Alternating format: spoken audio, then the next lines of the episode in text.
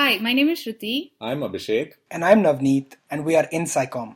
We bring you a new podcast series where we will profile enthusiastic students, scientists, and science communicators.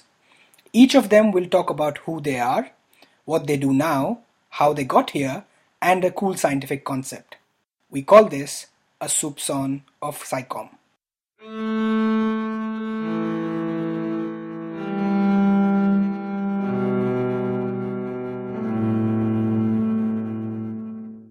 Space, the final frontier.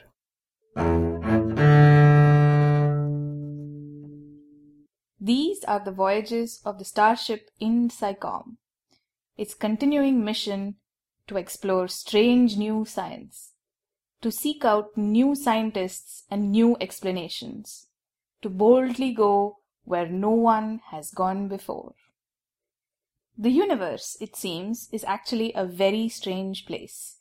We are all made of matter and energy, and sometimes we take these things for granted. This week, we talk about some pretty interesting concepts in physics and cosmology. We are going to try something a little different this time. Abhishek, one of our core members, has a strong interest in today's topic and is very excited to help unpack some of the stranger concepts that we will discuss. Our mystery physicist will introduce himself later, so please stay tuned till the end. Hi, this is Abhishek. Even though Shruti's introductory narration is obviously an homage to Star Trek, I can assure you that what follows is definitely not science fiction, it is all science. So basically, I always wanted to do this kind of stuff. Oh, that's fine. I mean, that's why we're here, see? that's fantastic. So I, I hope we can give you an outlet to explain your science uh, with us. Okay. The first concept is why we are here. By we, he doesn't just mean ordinary human beings, he means all of the matter and energy that we've ever experienced, used, or observed. Okay. A very simple philosophical thing that everything came from nothing. Okay. Everything did came from nothing, then there should be a positive and a negative thing. It'll become clear in a little while that the positive and negative he is talking about are matter and antimatter. Everything, if equal, then we should be annihilated and it should be zero. Why is there something remaining? For example, so Right. they already know the concept of protons and neutrons. So why don't we see anti-proton, anti-neutron, or anti-electron, Okay. right? These what you call basically an antimatter. Okay. If this, let's say this, let's say anti-proton and anti-electron Mhm. will make an anti-hydrogen. Mm-hmm. We don't see that. Mm-hmm. Relatively speaking, compared to the amount of matter in our universe, there seems to be very little detectable amount of antimatter. So this asymmetry in nature, the the preference of matter over antimatter, is what you call what you call a baryonic asymmetry of the universe. Protons and neutrons they are called baryons. I see. So there's asymmetry in that. This is one of a very fundamental area which is still unanswered in particle physics. I see. So this is an asymmetry which will actually intrigue people. Okay, I am here just because of this asymmetry. Right. This concept actually is still a recent issue, Right. and we are working on it. Excellent. The second thing, which comes after that, Mm-hmm. is why are we massive? That question can also be translated to where does mass come from? Uh, I guess people have seen a lot of YouTubes and stuff about the Higgs. By Higgs, he is referring to the infamous Higgs boson, the elementary particle whose existence was only recently proved after a 40 year search by CERN's Large Hadron Collider. You have, let's say, a mountain. Okay, you have a gradient. You go up or I you see. go down. Right. Then you feel a force to you. Right. right? So a mountain is a thing to visualize. It's like a potential in a way. Mm-hmm. So this concept, when you take it to a particle physics, you see everything as fields. Let's say a whole room is filled with journalists. Mm-hmm. That journalist is what we call a Higgs field. Okay. I go into the room, nobody notices me. So I just go through the room. So I'm a photon. I don't have any mass. I don't interact with the field. Now this guy comes, let's say, I don't know, Zakir Khan or, or any other small guy. In this analogy about the Higgs field using journalists and celebrities, uh, he is referring to Zakir Khan, an Indian stand up comedian who only rose to popularity recently in 2012. People to him, you know, cluster around him. Mm-hmm. He has kind of a friction mm-hmm. towards that field mm-hmm. and gets mass. Now the huge celebrity Amitabh Bachchan or Shah Rukh Khan comes and he has a lot of clustering around him. Right. He is the heaviest guy, what we call as a top quark. Each particle's progression or a friction towards this background field in Higgs is responsible for your mass. I see. That's very So interesting. this- I did not know that. Now, after listening to that analogy about how the Higgs field may imbue everything with mass, some of you may have noticed him using the word quark. So, a quark is a type of elementary particle and a fundamental constituent of matter. Uh, quarks tend to combine to form composite particles called hadrons, the most stable of which are protons and neutrons, which a lot of people know about.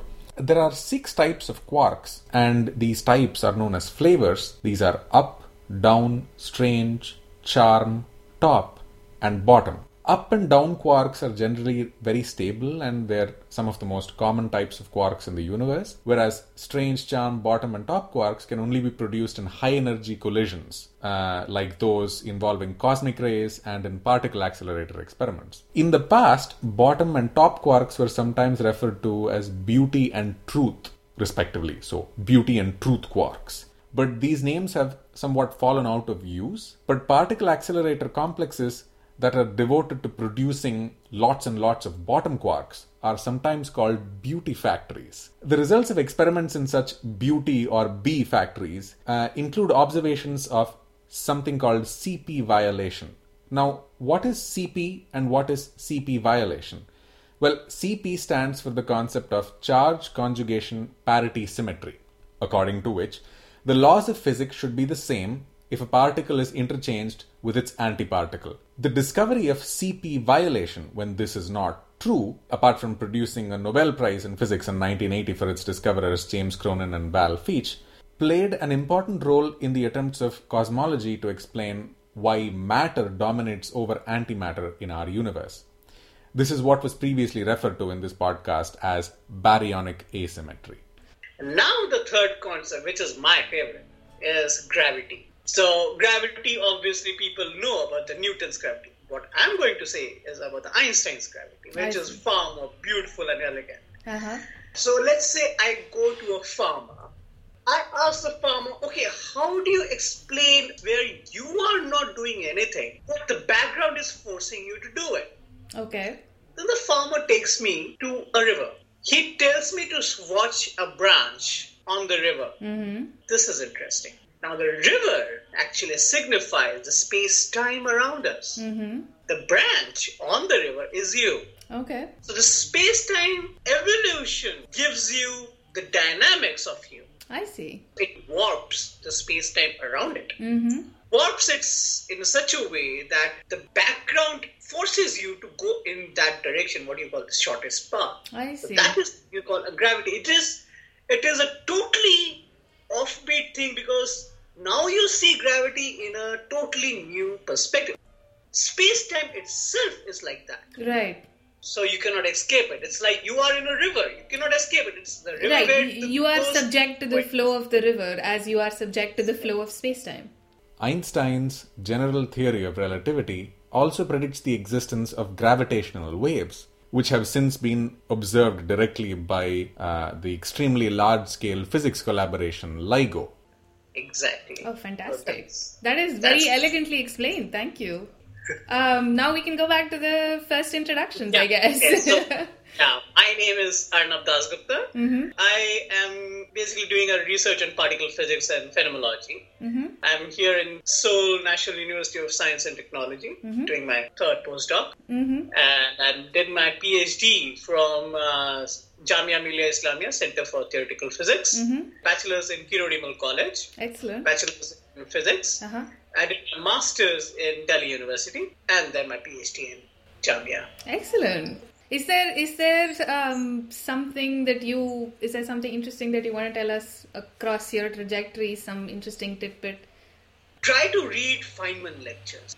If anybody wants to understand physics from the ground up, you should Yes. go back to the basics, and the basics Feynman has explained them beautifully in a very grounded fashion. I know, like many of my colleagues or many of my cousins who are interested in science, but Feynman lectures are for them who have some background in some physics. So Right. let's say I'll guide them to a book called Six Easy Pieces, Mm-hmm. which is book for who doesn't have a background in science, Right. but they were just curious what is happening there. Mm-hmm. A popular science. Exactly. book, Popular science. So they will understand the fundamentals. Mm-hmm. So Okay. yeah, Yeah, thanks okay. once again. It was really nice chatting with you. Same here. Excellent. you. Have a great Sunday. Next week, we have a different format of Soupçon coming up. We're trying to get our podcast hosting sorted out, and so we need some time to tinker around with some code and RSS feeds. So, next week's Soupçon will be a written article by ecologist Pratik Gupte. Keep your eyes peeled for a post on animal and bird migrations.